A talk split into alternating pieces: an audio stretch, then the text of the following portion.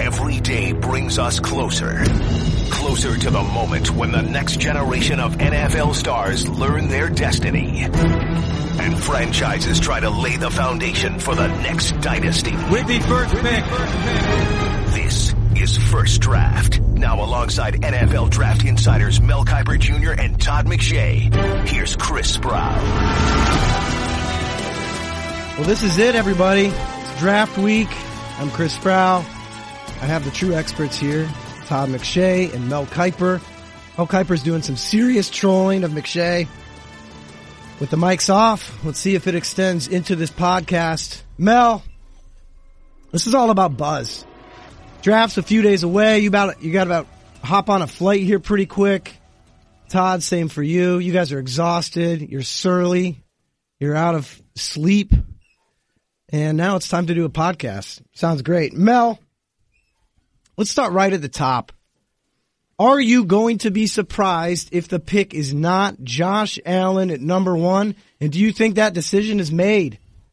Who would ever be surprised when nobody knew Chris? I mean, who the heck knew who John Dorsey was going to Hedging his bets. I, have known John forever, and Yep. uh, uh, yeah. Well, Todd last week said he would have gone Josh Allen number one if he had a mock. So uh, yeah, uh, Wendy says, "Hey, Todd, you've been resolute on on Sam Darnold from day one." No, I've been resolute. Last week you said if I had done mock this week, I would have put Josh Allen number one. So not so resolute, Todd. And I wouldn't have been so resolute on Josh Allen if I'd heard Sam Darnold was going number one. I'll move Sam Darnold in there. So you know, it's just as soon as we heard something different, you adjust to that. You heard Josh Allen two weeks ago. People were adjusting Josh Allen. Even in Vegas, the odds changed dramatically on Josh Allen because they were hearing that same buzz. And now you hear a little buzz on, like, like somebody knows, I've known John Dorsey longer than any of you guys. And he ain't telling me.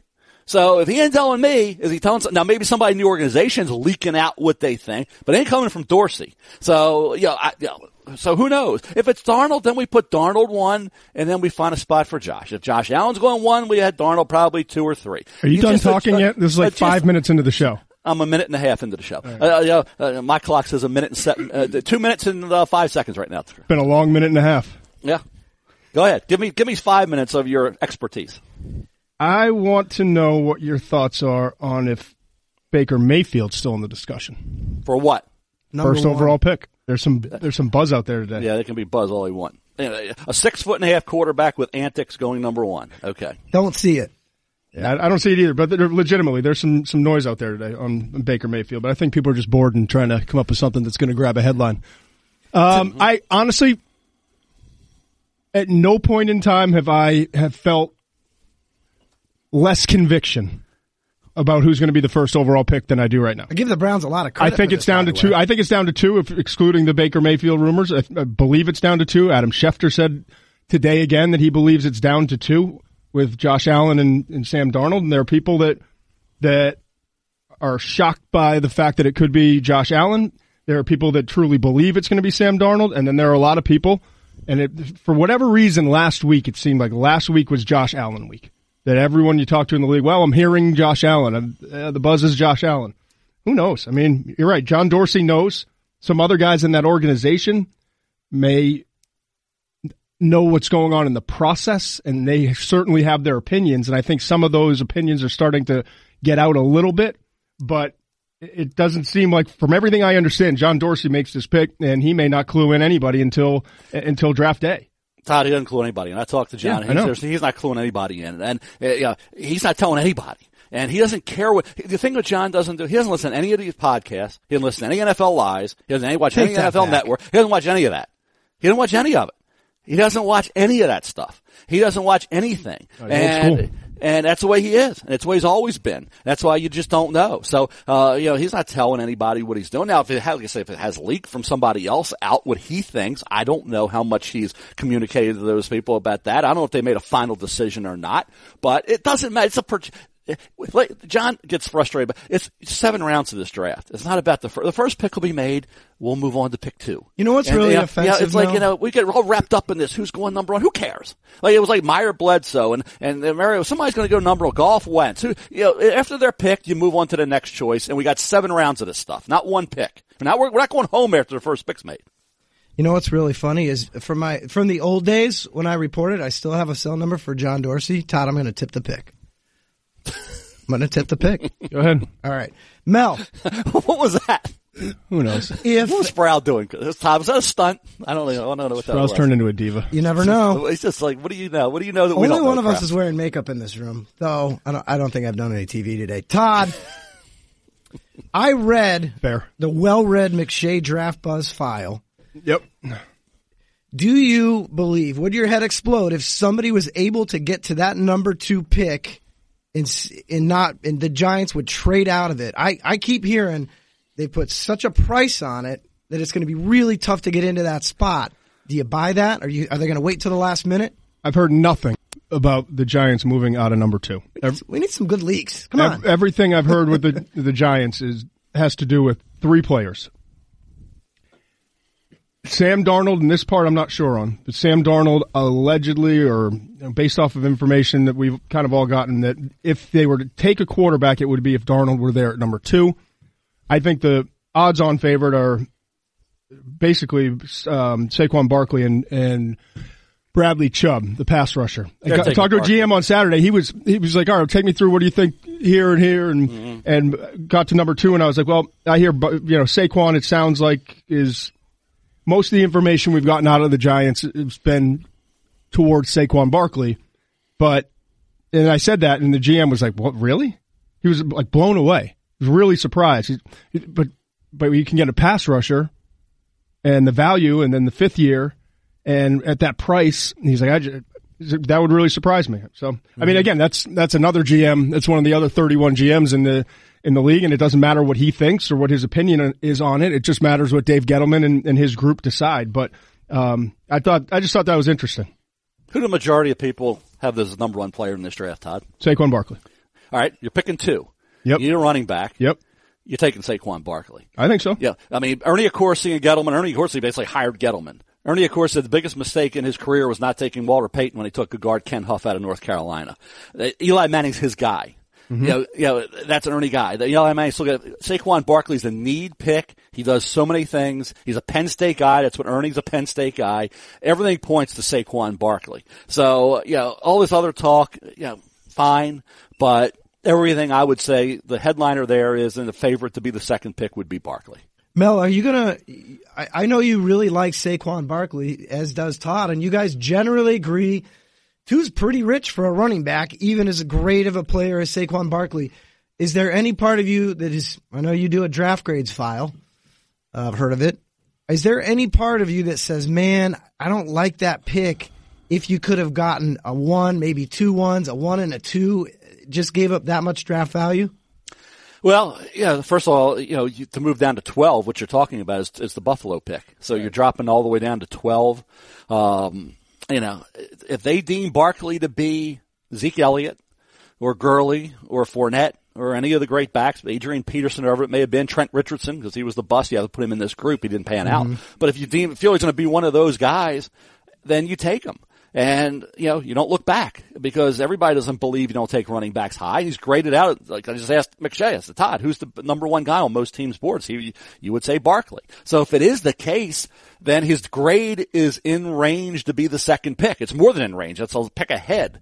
So to me, that's where they would go. Now, if Darnold was there, I don't know. I mean, with Darnold, you know, Trump Barkley? A quarterback like that. I don't know how, how they feel about Darnold. And this whole gold jacket thing, Todd, baffles me. Who knows who's going to be wearing a gold jacket at the end of their career? Or, or, or, or do we have a crystal ball to be able to, are you that good of an evaluator to know who's going to be wearing a gold jacket? What was your pie spoiled this morning? You're in a mood, man. No, it just that just kind of blew me up. I, I want my guy to wear. Do we? I hope you all hope that, but are we that good where we can define who's going to be wearing a gold jacket with the second pick? You better let's- get that good Kiper. Let's jump to number three. Todd, kick us off here. My sense, and it seems your sense uh, as a Todd McShay reader, is that if Sam Darnold is sitting there, this might be a real quick one. Jets walk up, hand, hand, hand in the card. Yeah, I mean, I again, nothing's definitive, but everything I've heard is that Sam Darnold would be the choice. And then there, are, if Darnold's off the board, there are mixed reports on whether it would be Rosen or Mayfield. That's going to be the tough one to decide. Because if Darnold is gone, then who are you going to give to them, Rosen or Mayfield? And I've got people t- screaming at me saying, you know, they they love Mayfield, they love his edginess, they love what he, you know, he can come in and he's He's going to bring kind of that Owner likes him. Oh, Yeah. yeah, You know, lots of Broadway. Baker. Didn't we Broadway, Baker, Baker and long time Kiper can Yeah. nickname him and all Oh, that yeah, other likes him. like flicking Flacco or whatever the Oh, hell yeah. that was. That was Um, Flacco, yeah. But but I've also heard Rosen here too, and that Rosen would be a, a, a good fit, and that they they kind of I don't know. I've heard both, so this one's a tough one for me. No, Yeah, that's fine. I mean, uh, who's going to sit there and be the Ben Roethlisberger of this draft, or the you know the best quarterback goes last? So you know of the group. So we'll see. You know, uh, sometimes let them pick, and then you just sit there and you get the guy. So they want to take a six foot and a half quarterback in the top three, go right ahead, and somebody's going to end up doing pretty well. So you know that's why I say the draft unfolds, and some things happen, and uh, sometimes the best don't always go first. Sometimes the best go last. So there you go. Mel, I cu- I why talked don't you to tell us something you're hearing instead of just instead of just you know Well, you know, on everything well, everyone else here- says. we're and here- just, we're oh, the, the, the, the pick happens and we move we, on. We we on. hear we hear a lot of stuff, but it's all baloney. I'll tell this you- Is, this is misinformation week. This I'll- is bad information week, Todd. You know, nobody's telling you what they really think. So at the end of the day, you sit back, you laugh a little bit, you chuckle a little bit, and you uh you move on to looking at next year's prospects, which I did last night. Mel, I talked to Jeff Legwold, who covers the Denver Broncos for us at ESPN.com, just a little bit ago. He he believes there's still at least a possibility that that number five pick could be for sale. That they're listening. That they may, might be willing to move out. They like Case Keenum. They're not thinking that they have to draft a, a rookie quarterback that will be on the field for them in 2018. Do you buy that uh, possibility? I have no idea. You know, I, I don't know what they're thinking. Uh, you know, John Elway and that crew know what they're This is thinking. just a riveting podcast, yeah, Mel. yeah, I, I, say these questions. I, like, right. I'm not going to sit here and say I know what the Broncos are doing. Who the now? Yeah, you say they have options. We all know the option. What's the buzz? We know they have an option. Trade out of five and let the Buffalo Bills jump in there and give them all these draft picks. And So the that would Buffalo make Bills sense to take you. Josh Or Allen would make sense. Yeah. Yeah. or somebody jumps in there to get Josh Allen. You got to believe Buffalo's going to make the big move. Why they go to 12? What do they need? They need a quarterback. AJ McCarron's there as a bridge. So if you talk about the big arm quarterback going to Buffalo, that would be Josh Allen. So you say, okay, would Denver figure, okay, we don't, we like Case Keenum enough where we don't want one of these quarterbacks. Even though we had Allen and Mayfield at the Senior Bowl, we don't like him enough to take him at five. We'll let somebody else take one of those two and we'll get out of here and get draft choices and fill some holes. They're, that's their options. Do I know what they're doing? So is, well, do, who knows? No one's asking you to say you know what you're doing. Well, we know the options. We know what the buzz is. That's the buzz. Do they keep the pick or they trade it? All right, big deal. You know, I mean, it's it's the fifth pick. It's I do I think right now they're getting out of there. I listened to Adam Schefter. He said they're getting out of there. So if if Adam thinks they're getting out of there, I'll say they're getting out of there. You want- That's my answer, Todd. They're getting out of five. Okay, thanks, Bud. Mm-hmm. Thanks for the memories. Todd, one of the hottest names in the draft over the last week. You mentioned him in this file earlier is Derwin James. Yeah, Seems hold on. the Go back. Go back to Denver for a second. Though. right, let's talk Denver. Real quick. If it is a quarterback, they like Baker Mayfield. Is what I'm told. Now you can move on. I like that. Yep. That's draft buzz. That's the name of this pod. All right, Todd. Derwin James. The gas has officially been pumped on him in draft speak. He he seems like a guy that we talked about a couple months ago. All right, let's see how the medicals are on the knee. Let's see how he tests. And now we're back to kind of where he was before the season. This guy's a freak and he's a top 10 player. Is that your sense? I think pretty close. I mean, I think there's a debate, and it's kind of what you're looking for. Mm-hmm. I think you, you know, there's versatility with Minkah Fitzpatrick. There's obvious a- athletic ability. Derwin's going to bring in more leadership. Derwin probably has a little bit more upside in terms of natural ability. Derwin hasn't been, you know, he, he wasn't on the field two years ago. This past year, they they had their struggles at Florida State. I I, I have Derwin. I think seven and Minkah eight or six. And, I think it's seven and 8 So there's there's very little difference in my mind outside of the play style and what you're looking for. Tampa Bay has been a team that, that everyone's talked about as a possibility for Derwin James. Um, you got San Francisco and Oakland sitting there as well that, that could be in the mix for a defensive back. So I, I think that's kind of the range, seven, seven to ten ish, maybe a little bit further down in case if some of the quarterbacks teams move up four or picks 11 and 12 are, um, are quarterbacks. To me, I think those safeties belong somewhere in that range. Mel, what should the Chicago Bears do? You don't have to say what you're hearing. What should the Chicago Bears do if Buffalo or Arizona is trying to get up into that number eight spot. You obviously have Buffalo picking at 12. They need a quarterback. Arizona picking at 15. They need a quarterback. There's at least the outside possibility that the Miami Dolphins could be that mystery team that moves up from 11. Aren't the Bears on that? Aren't Yeah, the, a lot of people- aren't the, the- the- Bears the- in that perfect position to get the heck out of there? They got their quarterback. They went and got a bunch of wide receivers. You don't want to draft a wide receiver this high. What do you think? Well, the buzz is that Miami's not moving. We've heard the same thing, but the Miami's sitting at 11 and just waiting it out. So if that's the case, they're not getting anything there.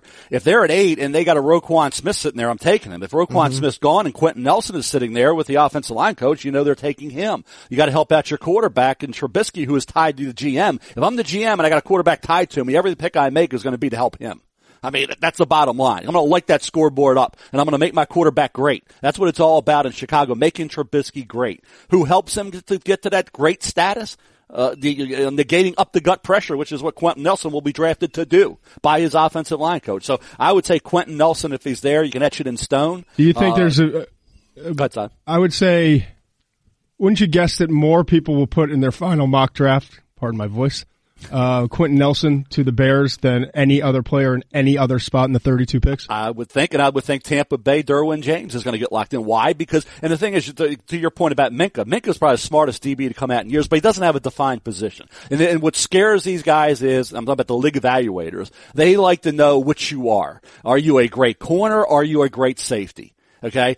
And they don't know right now, but they know Derwin James can be a great safety and Denzel Ward can maybe be like Marshon Lattimore, a heck of a corner. So they know that. And that's what that is going to push Minkah down probably to the 49ers or beyond. And Derwin James is going to go probably to Tampa Bay at seven. There's some buzz there if you want buzz. And Denzel Ward's going to go very high because they look at Lattimore. Oh boy, look at Lattimore. Look at this Ohio State corner. Look at how he tested. Let's take Denzel Ward. You got to cover these receivers. So I think Ward, I would say this, if you want my opinion, a strong opinion, I don't know, but I think it should be common sense. Ward and James go ahead of Fitzpatrick. Todd, Jon Gruden, not with the draft team this year, in a draft room instead. If blank player is there, you think Oakland just runs up, gets their pick in. Who is it? Roquan Smith, but it's it's not happening. I mean, you heard Mel; he could go six to Indy, Yep. go eight to Chicago, and I think the absolute parachute would be nine to San Francisco if like if Chicago traded out um, for a team coming up for a quarterback. So I, I would say that's unrealistic. What I think is more realistic is potentially Tremaine Edmunds, Vita Vea, defensive tackle, are two guys I know that they've been kicking the tires on, to use a lame phrase. And then I've heard a little bit about offensive line as well. McGlinchey has gotten some buzz, but um, but the, the guys I've heard of, talking to people who know what, what's going on in Oakland, are are Edmunds and Vea outside of Roquan Smith. Yeah, that's the spot. Gruden used to scream at me in our meeting side. I'm sure you were there when I said trade down, and I think he's in a great spot to trade down at 10. Uh, just because Miami, if you want to get a quarterback ahead of Miami, if Miami is steadfast in not moving, and they're going to sit at 11 and let Baker Mayfield drop to them or Rosen drop to them or whoever it may be, then that's a spot to go ahead and get them. And if you are Oakland and all those guys are gone, that you were targeting, Roquan being, I think, the lead guy, uh, I would say you move out of there and let somebody, whether it be Arizona, you know, whoever it may be, to jump, maybe Buffalo feels like, okay, we got to get ahead. We got to go from 12 ahead of 11 to get that guy. Where's Uh, Josh so- Rosen going? I, you would have thought That sets thought- up my next well, question. that's a jet. That's that would be the Jets at three if the things fall. My, I'm going to be interested to see if Darnold's at three or Allen's at three. Do they audible away from that? Because it's happened before in years where you always think this is the way it's going to go, and then somebody surprises you a little bit. And uh, you know the whole Dion Jordan over Lane Johnson, all these different quarterbacks, even going way back Bortles? to it, su- surprises. That's always there's always a curveball in there, and I think with these quarterbacks, everybody's got different opinions on them. I think we all agree on that. Everybody's all over the place on these quarterbacks. Some love guys. Some guys hate the same guy you love. So it's one of these years. It's a wacky year where, uh, and then these teams are jockeying, thinking, okay, who's going to take the quarterback? It's too much at stake, Todd, for anybody to leak out information. And I've, they've said this one. Ernie, of course, you say, if you leak anything, you're fired. That's the way I would be if I were. If anything leaks out of this room and I find out who leaked it, you're fired. You're done. You're gone.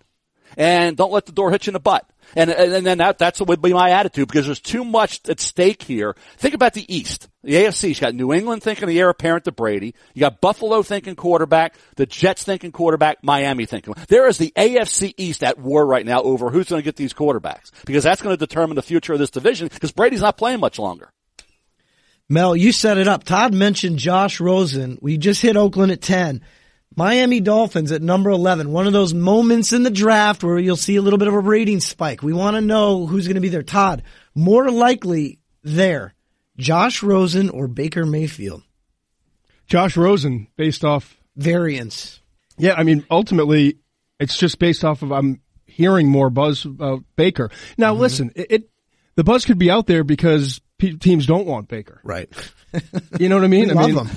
So that, I, but now he's now he's admitting that Buzz is well, we're trying to do baloney. a podcast on Buzzmel, and every time we bring anything up, you you smash it down. Say, so I you're kind of ruining the theme today, that's, buddy. That's, I'm glad. I, I, finally got your blood pressure going a little Holy bit. Finally. smokes! It took it took my top 25 for next year's draft to get you a little excited. Yeah, it did. Now when I say Buzz Pisses and me baloney talking about mock one, 2019. Oh, hey, watch watch the mouth. Sorry, watch the mouth. That's actually legal. I can say that.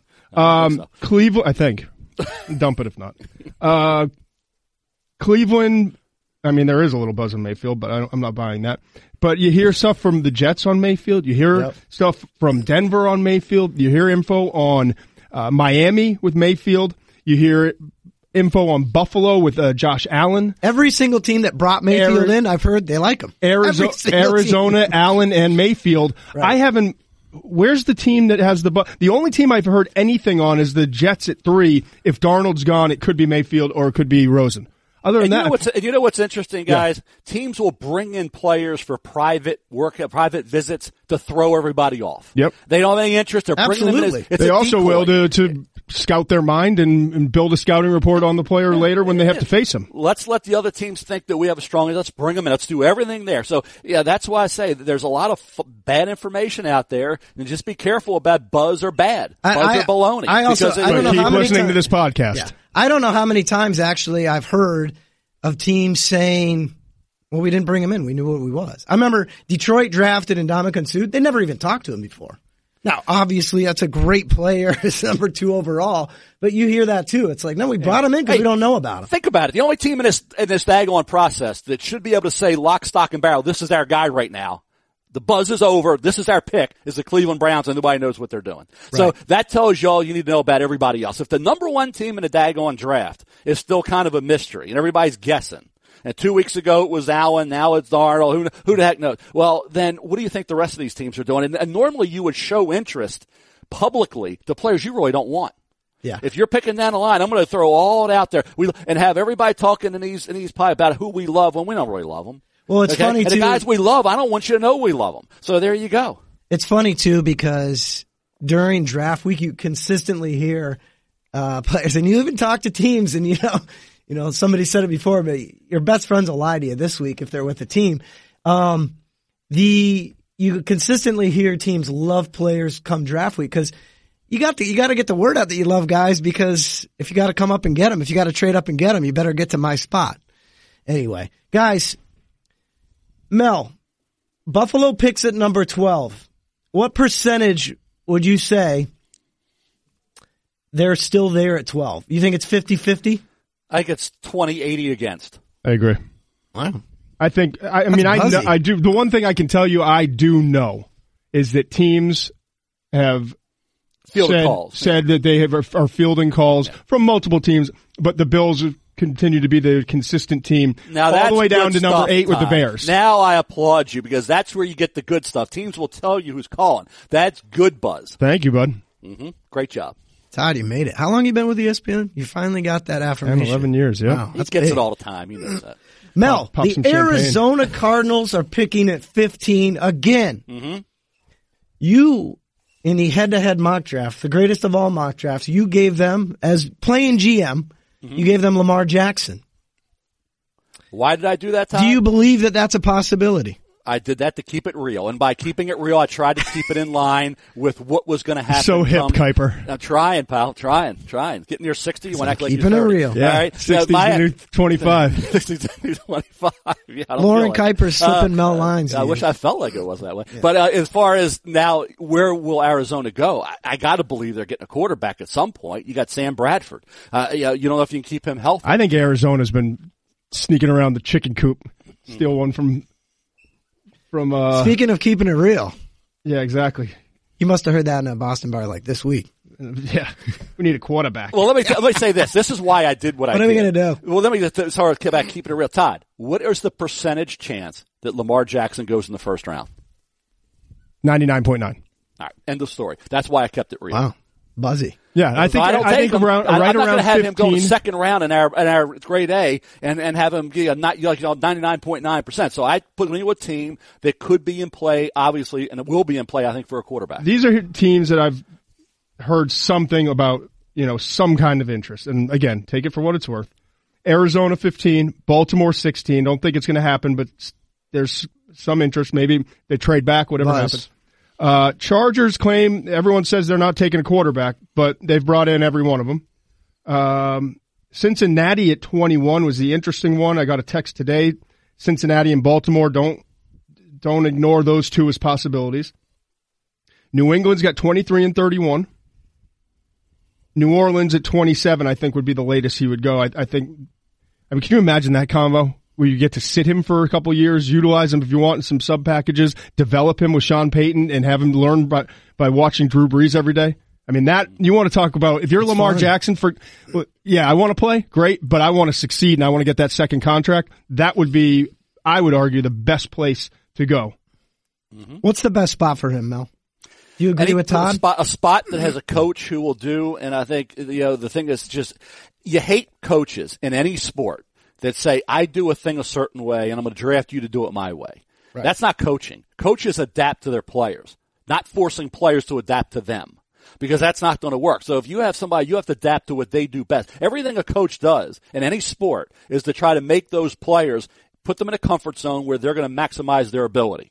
And that's not doing what you want them to do. It's doing Bill what O'Brien. they do. Yeah, and that, that's a that's the great coach. A, a horrible coach, horrific coach who shouldn't even be a coach is one that says, "I do it my way. If you want to play for me, you got to do it Name my way." names. Okay, they're the her- they're the bad coaches. Okay, and there are some bad coaches. They're not all good. Okay, so the great coaches, and I think Bill O'Brien did a masterful job because he took a quarterback and he said, "I'm going to give you exactly what you do best Yeah. and let you hey go let you play let, fast. It, let it roll, Let and you play pl- fast, and uh, let's go." And he was a rookie. Trim down the verbiage. Let's not get caught up in all that the a other rookie BS. Tore this league up. Okay, everybody that wasn't necessarily ready, he tore this league up. I think a we're lot seeing had to do more and more coaches. There's kind of a younger group coming in, and not Bill O'Brien's not. but even guys like Andy Reid. part of that Andy car- Reid opened it up last year. No question. Yep. Doug Pederson and, and the adjustments he made when Wentz was out, and and just the RPOs, and we're just we're starting to see brighter minds take over. And, Sean and McVay, look at the difference he made with Goff. I mean, that's Yep. that, that and and to me, O'Brien and McVay are the two greatest examples of if you if you tailor to what your quarterback can do, and and if you can coach the position and you can coach on offense, you can get the most out of these guys. And I, I think it's promising for the future. But if you're if you're an offensive coordinator in this league or a young offensive coach, you better take notice. So sets up this question because you have a offensive coordinator that is not that is willing to flip the script and try some different things, and they obviously have to think long term. In New England, Todd, they need a quarterback. Chances that New England drafts a quarterback at either twenty three or thirty one. Start with the chances that they actually pick at twenty three and thirty one. Well, yeah, there's always that. I mean, I'm going to Kiper you to death right now. I don't have a freaking clue. I can't believe the Patriots aren't leaking their draft plans again. Yeah, I just I don't know. I, who knows what they're going to do? I think it would be really fascinating be to see Lamar Jackson in New England Yes. as someone they could develop. right. And I'd I think surprised. I, watching Philly absolutely shred them a year ago with RPOs and that kind of style of offense, and knowing that Brady is going to be year to year now, it seems like, and even though he's saying he's going to play into his mid forties, et cetera, et cetera, uh, clearly things are starting to change. The dynamic of the relationship between Belichick and Brady has changed. And this, it feels like for the first time in, I don't know, 20 years, whatever it's been, that this thing's about, is starting to come to the end. And they've got a plan for the future. Now, if they're going to do that by drafting Mason Rudolph at pick 31 or early in the second round, maybe. But it may be that they're looking at being progressive and Bill Belichick's always a step ahead and maybe he's saying, you know what, this guy isn't going to threaten Tom Brady, but it's, it's going to give me a couple years to develop him properly and maybe we can take a couple hits off of Brady and utilize him in some short yardage packages and goal lines and so on and so forth. So it's just a thought. The Mel. chances, the chances of Lamar Jackson being there at 23. I would maybe 50-50. I, I, I don't think he's going to last that long. If I had to bet, I would bet top 20 and probably a team moving up a few spots to go get him. There you go. Very good. Hey, Mel, mm-hmm. just to follow up on Todd's point. Yeah, we don't know what New England is going to do. You would be surprised though, right? If the Patriots did not draft a quarterback before the end of round two or round three. I'd say where two. do you fall? I'd say two. Right. Uh, yeah, because I think Luke Falk uh, would kind of be the guy that they may look to at some point, just a hunch. Um, nothing, I don't have any inside information on that. That's just a hunch pick. Uh, but I gotta believe they do something to find, try to find that Garoppolo type there. They have, they have holes. And this is a team that I gotta believe is not in a position in this draft to just come away with the heir apparent to Tom Brady. I don't think that's their mindset. I don't think that's what they would be in their best interest. I think they're in their best interest now is filling holes and drafting the way and doing things the way they did when they were bringing in homegrown talent. They got an opportunity to get four key guys. Go get them. To give up all these draft picks to get a quarterback who's going to be the heir apparent to Brady would be, I, I'd be very questionable for me. Todd, you mentioned, uh, I think, believe it was yesterday. We've been talking all about how this wide receiver class is pretty dicey. It's, it's, put it this way. It's not so much that it's a bad class. It just lacks that Calvin Johnson, that Julio, that AJ Green, that clear top five type. How many guys are got off the board in round one? I think we've seen a shift in thinking in the NFL. And the more people I talk to in the league, the more, the more I, I really believe that teams are scared to death of drafting a wide receiver in the first round coming from today's college game. You're not having to get off the press. A lot of, you know, routes are created for you. Guys don't know how to run routes very well. And there's just been an adjustment period. And you go back to basically 2014 and study all the first round picks at the wide receiver position from then to now. Yeah. And it's scary. And that running back was the scary was a scary position, but look at the production out of rookie running backs and early in career running backs and what they've provided for NFL teams. I think teams are much more inclined to use a running back and, and move them around like a Christian McCaffrey, like an Alvin Kamara. Um, you know, this year the example Sony Michel would be would be one of them. If you're comfortable with his with the durability stuff that is is being you know processed through right now after the the medical recheck in Indianapolis. So I, I think teams would much rather in that bottom half of the first round look at a running back that you can utilize in the passing game and the running game than a receiver that may struggle. Now, with that said, the two guys that we project in the first round, Calvin Ridley and DJ Moore, both are guys who can run routes. Mm-hmm. And who I think Ridley's the best route runner in the class. I think Moore has, has good route running skills and just a lot of nat- natural savvy. So, um, I, I think those guys belong. I don't think Courtland Sutton belongs. Maybe he slips in. I don't think any of the other receivers belong in the first round. Maybe they slip in, but I think teams are looking at this and saying, all right, there's Saquon Barkley. There's a tight end or two, maybe later in the first round. There's a wide receiver or two in the, probably the second half of the first round. And then we'll, let's look at the other running backs. Maybe a Sony Michel sneaks in. I'm not sure if they do, but certainly in the second round, I think is where you're going to see a bunch of running backs go. Yes, and, I, and to the point about those, so we gave the stat about the first two rounds, and I think the league is catching on to that. But I went back to all the, you know, those sheets I bring Todd with all my positional uh, write-ups, and I went back and I read a lot of that you know, last night and this morning. Mm-hmm. Of the receivers, the one common thing I had in all my notes when I was watching guys all year and circling them in, uh, in NFL Steelbook, you know what it was? A lot of these guys are body catchers, and you can get away with that in college because you have big windows and you got the, you're five yards defensive backs and they play kind of alley ball. So you got guys that aren't running routes. They're just running around. The ball's thrown them. There's no receiver, no defensive back near them. They body catchers galore is what I saw. And I know mine have dropped here, game here, drop, another drop, drop here. Body catches too much for my liking. My notes for, for I went through like 13 or 14 of the top 35 receivers and it was body catchers. You can get away, you're not getting away with that in the NFL. Heck you gotta extend and you gotta catch the ball with your hands. And there's a kid, Daurice Fountain at Northern Iowa. Just say that name. He wasn't invited to the combine. There's a kid I like. And I think getting a third, fourth round, there's a player that I like above and beyond some of the, and we'll be pointing them out as they're drafted. Body catcher, body catcher, body catcher. Those kind of guys, when you get into the NFL, have issues because body catchers become drop after drop after drop and they can't get it done. So uh, you know, be, beware. There's a lot of those guys in this draft. And two of the two of the most talented players at the wide receiver position in this draft are likely going to still be on the board in day three because of character issues. Antonio Callaway from Florida, who you can make an argument is the most naturally gifted wide receiver in this class, but has Right. a laundry list of troubling off the field incidents.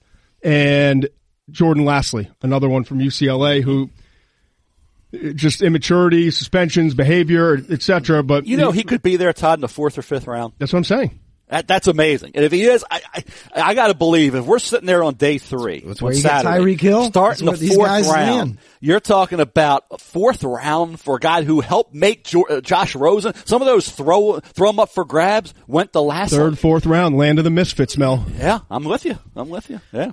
Guys, we see this every year. We see a guy, I'll give you a couple examples. Jets, you don't even think it's a need. Leonard Williams is there at six. All right. He's the best player. Let's hand in our card. Aaron Donald gets down to 12, 13. Oh, oh, all right. We'll rip up our plans. Let's turn in our card. This happens every year where you see a player that falls and a team just says, screw it. Let's go away with our plans. Best player available by a mile. Mel, is there a situation, again, there's a bunch of quarterbacks that are going to go early that aren't necessarily the best players. Who is going, who has the possibility to be there? Say at 16, it's the Baltimore Ravens. They, they have Flacco for whatever you think about him. Maybe say, hey, let's just, he's too good. Let's turn in our card. Who is a player like that who a team might see fall and benefit from this run on quarterbacks? I think an, an, over adjustment could lead to Calvin Ridley being that type of guy. Um, it just, that whole, you know, that whole narrative about the receivers could allow a really good one to be an outlier from that whole rookie group that can't. Uh, Calvin Ridley's a good player, and you watch him every week. We thought we thought for sure during the year he'd be a top ten guy. How far down does he drop? We'll see, but he could be one of those. I, yeah, I'm just looking at the list here of guys that could drop to a point where, you know, Rashaan Evans, all he does is make plays. Yeah, that's a good I- one. yeah, he's a guy, Todd. If he gets down to Pittsburgh, I he had I talked to a that far- GM this this Saturday who said he kept on saying, "Well, Evans, but you you think second round, right? Second, I'm like, no, I have if I go back to my true grade, I had him as one of the top 20 players in this draft, and now Could I be there hearing at that he- 31 he- for New England. exactly. That's pretty amazing. And that, that, if that does happen, he certainly becomes, you know, one of those guys. Um, I look at, you know, how far down does a Frank Ragnow go from Arkansas? I'm You know, actually I'm hearing he could be top 40. Yeah, I mean, there's a guy had the ankle, high ankle sprain and all. He had the, the minor uh, cleanup of it. It was, uh, uh, yeah, half the season. So there's a guy, when you watched him, we were talking about him during the year on various different things we do. And he was a dominator. And we got James Daniels in the first possibly. And, we- and we got Billy Price had the injury as well. But where does Ragnow go? Where, you know, you talk about the guards. Is there a big drop off there? I mean, you can get a guy, an Austin Corbett. Where does he go coming out of Nevada? But I want to watch Ragnow from Arkansas. If he's in the second round, uh, you know, that's a that's a plug and play center who's got, who's got a chance to be a Pro Bowl caliber player. I'll throw one out just because I know Todd's hit on him before, but I- I got a note from somebody who was watching film this weekend, was watching Taven Bryan of Florida, and just said, look at this first step. How is it even possible that he gets there in round two? And you say, well, did you watch the rest of the play? But he's one of those guys. It's not the same player, but I think of a guy who Todd was all over, Chris Jones from Mississippi State, where if you get the best version of that guy, he's an absolute tear. Chris Jones, I think, fell to the end, of, or was in He the was in the middle second round, round. second round for Mississippi State. He's been nasty at times. Todd, does Taven Bryan fit into that category where you're like, there's top ten moments on film, but you he could fall. Um, I don't know that. Yeah, I guess. I, I guess to some certain degree. I, I think with him, he's just a, it's a different story. His interviews I heard were a nightmare. I mean, it's just you know he he's kind of a small small town guy, different cat.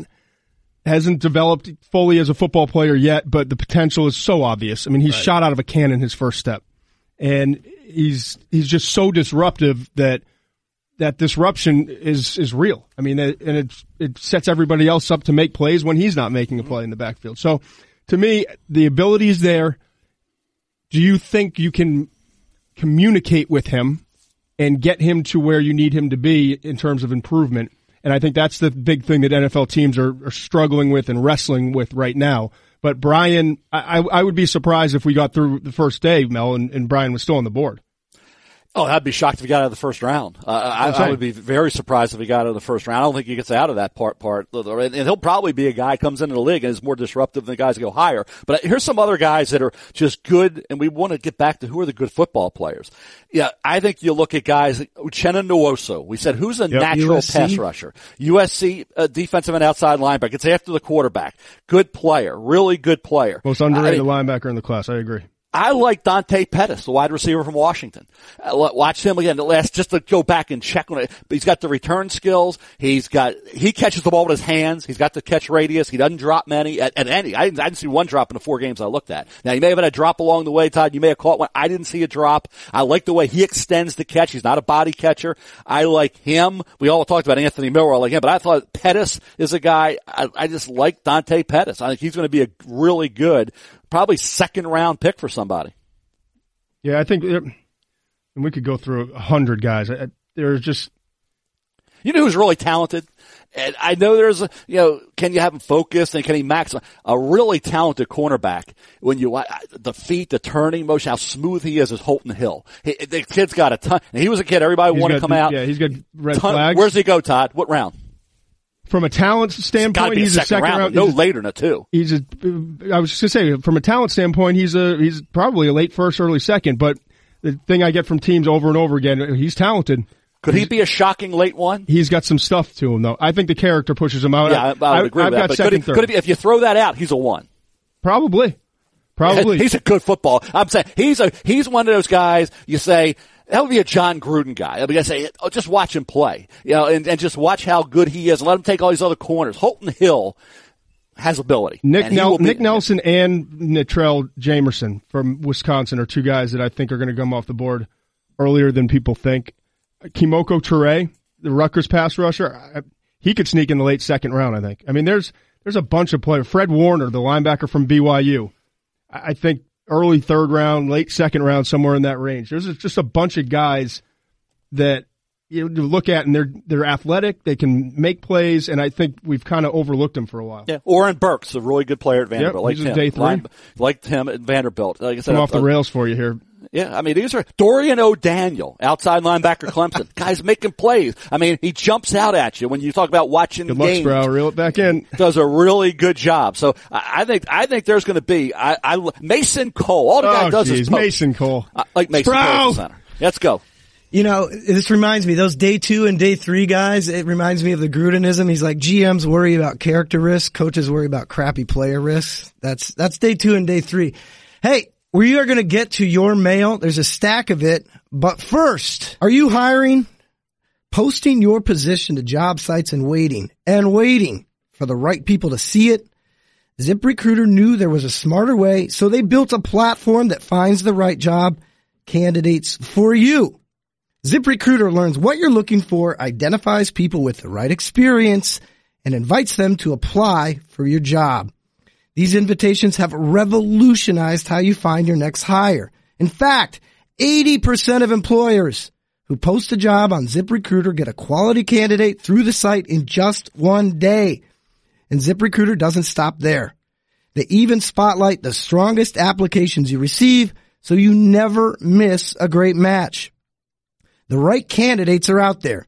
ZipRecruiter is how you find them.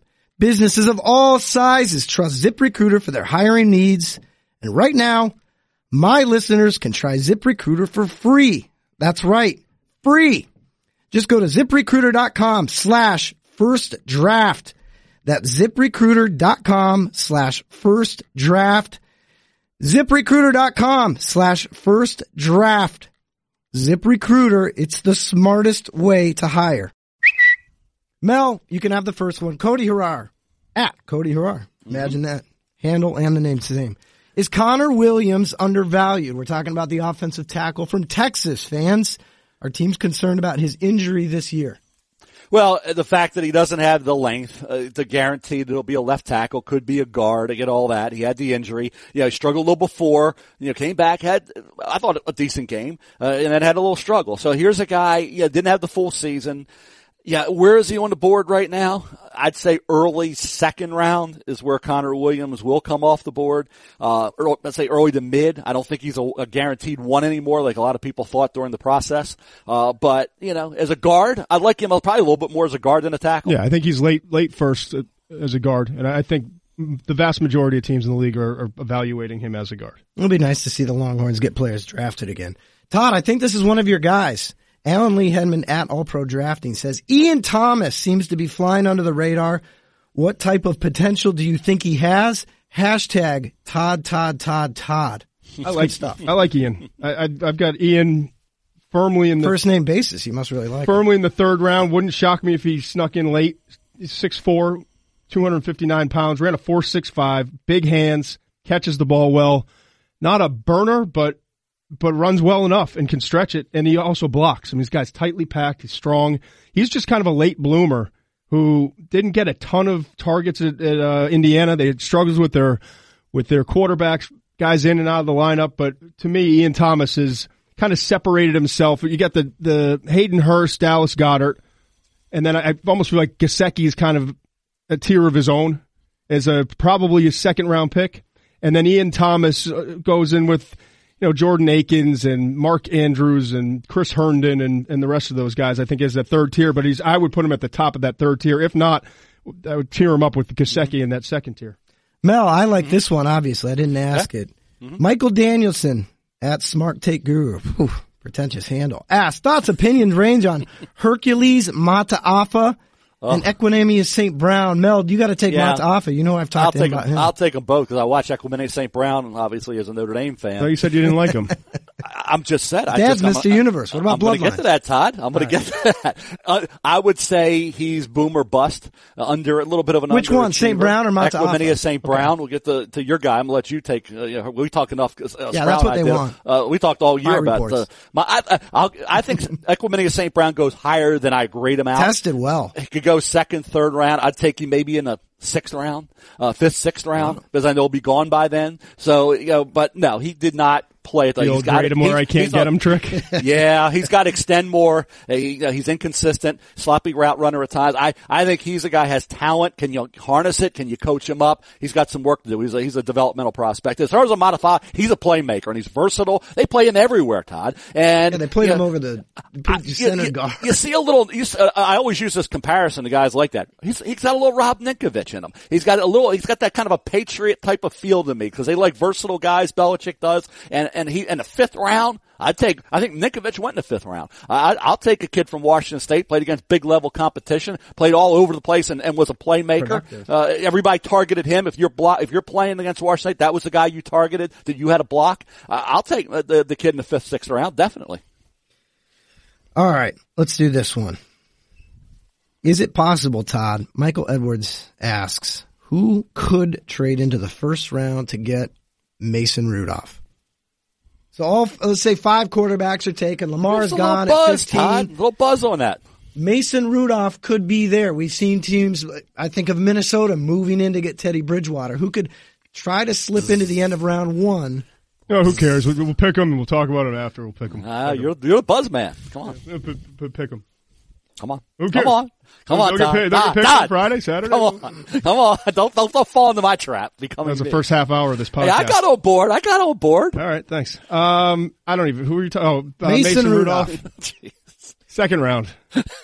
But could a team jump into late one? Could He's a team really jump into late one? Say you're Arizona and you didn't get your QB. Could you jump back in? Yeah, the, the only thing that McShay and I, the only thing McShay and I agree on in this draft is that Mason Rudolph is a hard quarterback to figure. He's a hard one to really project. He's not going to roll around and do things like some of the other quarterbacks can do. He's a pocket guy, had some success, but that was in the Big 12. And the um, best wide receivers a man could ask for. Yeah. Had a very I mean, good yeah. system Yeah, I mean, you know, the stats, 65% completion rate, great touch interception ratio, all that. Yeah, but there's still, a, he's a hard one to say. I feel really confident he's going to become this or that. That's why I'd say second round. Could he be a late one to the right team? Sure he could. What's the chance of him being a late one, Todd? I said today on one of the shows was about 20%. Yeah. Yeah.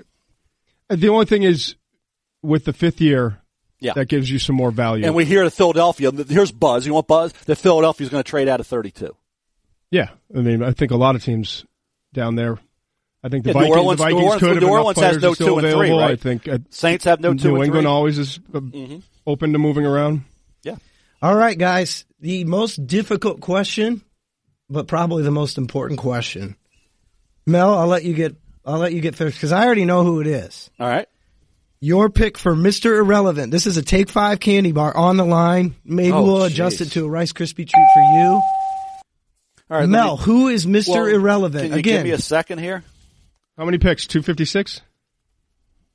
I need to are know. you trying to decide between 255 and 256? What- what No, the I'm. I'm gonna I'm gonna I'll look at my you, I'll give my, 256 I'll give you player. my 256 player. All right. Jake Wieneke. Yep. Can you describe South a little Dakota bit more State. about Wide He's receiver, tall, wide receiver, tall, South Dakota State. wide Play, played on the same uh, offense to with be the Dallas second Goddard. pass catcher taken out of South Dakota State in the one draft? Mm-hmm. Todd, 256, Jamarcus King, corner, South Carolina. Okay. you guys are terrible. You're way off. It's J.K. Scott, punter, Alabama. Great height, 6'5", 195. Gets a We have lot of that- lift on his punts. We No, have had seri- a punter. seriously, seriously, there's, I think you could have five punters drafted. Wow. There's a prediction. I only I only looked at two of them. I hate- Dude, Vegas is hate kicking Vegas is going to open it up. When I say I should have I should say it this way, so people five are draftable. I think five punters, which means they're going to be in the league at some point. And if you want to know who those five are, check out my rankings. Michael Dixon, J.K. Scott, Johnny, Johnny Townsend, Townsend? Joseph Davidson, Shane Tripucka, Trevor uh-huh. Daniel. Just gave away my Tell you what, man, it was a hell of a year for punting in the SEC. I was Where's Daniel Carlson go, Todd? Kicker out of Auburn, fifth round. I was going to say fourth, fifth. Okay. I think I do think Dixon is it Dixon? Yeah, Dixon Dixon, could um I think he could wind up in the third round. Wow. Nobody. you didn't, you didn't agree with that, huh? I didn't say it. Hey, I, I just said five punters have draftable grades, and Dixon's my second highest rated punter. Who's your highest? I'm not telling you. Go to my ratings. No other podcast in America Where the hell can I find your ratings? predicts Mr. It's called ESPN.com. All right, thanks. Gotta be an insider, Todd. Got it. Guys, that is first draft for this week. We're about 72 hours away from the NFL draft. Boy, is it going to be fun. Mel, what color Todd? tie are you going to wear? I'm not. I, I can tell you this: pink and blue tandem. Wow. Todd? Uh, I actually, my wife and I went through the suits the other night. I'm wearing look- a, look I'm wearing at a blue that, suit. eight- Look at these guys that own more than one suit. I got three Josh, suits. He's what's got that like, you 23. think? Wearing a I got three. You got 23. I got married, so I have a suit. I mean, you ask a question. Well, I think it's the upset of the century that Todd's not going gray on night one. You're always in a gray suit. Hey, you're gray.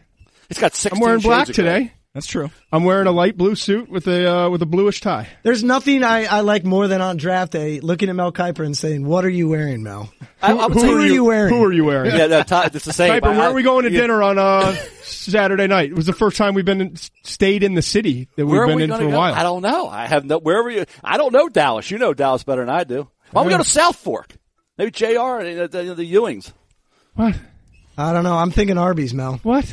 You remember Dallas, the great greatest show ever put on TV? Yeah, you With are Actual J.R. show. Ewing, 60 Bobby going Ewing, on 25. Pamela Barnes, Wentworth. You remember all? You remember, He you started the come on. podcast with keeping it real. He Remember ended Sly? with a Remember reference Sly, to Dallas. J.R. secretary? You got any How about love this? vote? I'll pick the restaurant, Kiper.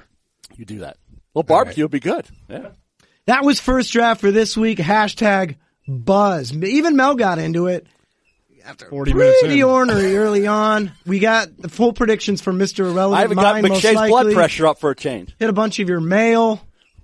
That's it. I guess the next one is what Monday, Tuesday, and then it's golf season. Amen. Fishing and crabbing season. Oh yeah, Kiper, Kiper in his kayak. Oh, out Oh, on the my Chesapeake. kayak's raring to go. I'm looking at it right now out there. That's first draft for this week. I'm Chris. That's Mel. That's Todd. To the two million uh, listeners per week, we appreciate it. Josh, that's the latest number. Yeah, that's actually a little low. And by the way, we're going to put up a picture of me in my kayak that Sprow has. Put it up on there. tweet it out. There's just proof that I have a kayak and it's I've been in the kayak on the bay. Okay. For the record, Mel, it's back, it's shirtless, and it's your back, and you can see your full Ben Affleck tattoo with I don't like really you know care. the eagle, I don't care. Put it up. the huge Baltimore Ravens logo. I know McShay's sitting there saying, "It ain't happening. He I'm ain't just- getting in that kayak." Yeah. Uh huh. I just don't want to see a shirtless picture of you. Mel. It's so That's far I'm away. about. It's so far away. You don't even have a clue who's in that kayak, but it's really me. Thank goodness. Yeah, we can block it out like he's an FBI informant. Uh, that is first draft for this week. The draft is coming up. See ya. Two, two best sources of draft material are in this room. Kiper is not. I'm kidding. Uh, tune Hey, into the draft see you in next year, prime pal. time. I know it's on every network now, but we Do clearly the have draft the grades best. broadcast yourself. Well, I'm actually see 38th what year, Sprow's Mel. grades are like. Oh yeah. That's first draft for this week. I'll Thanks for tuning in. We'll see you. Thanks for listening to First Draft. For more great podcasts, check out espn.com slash podcenter.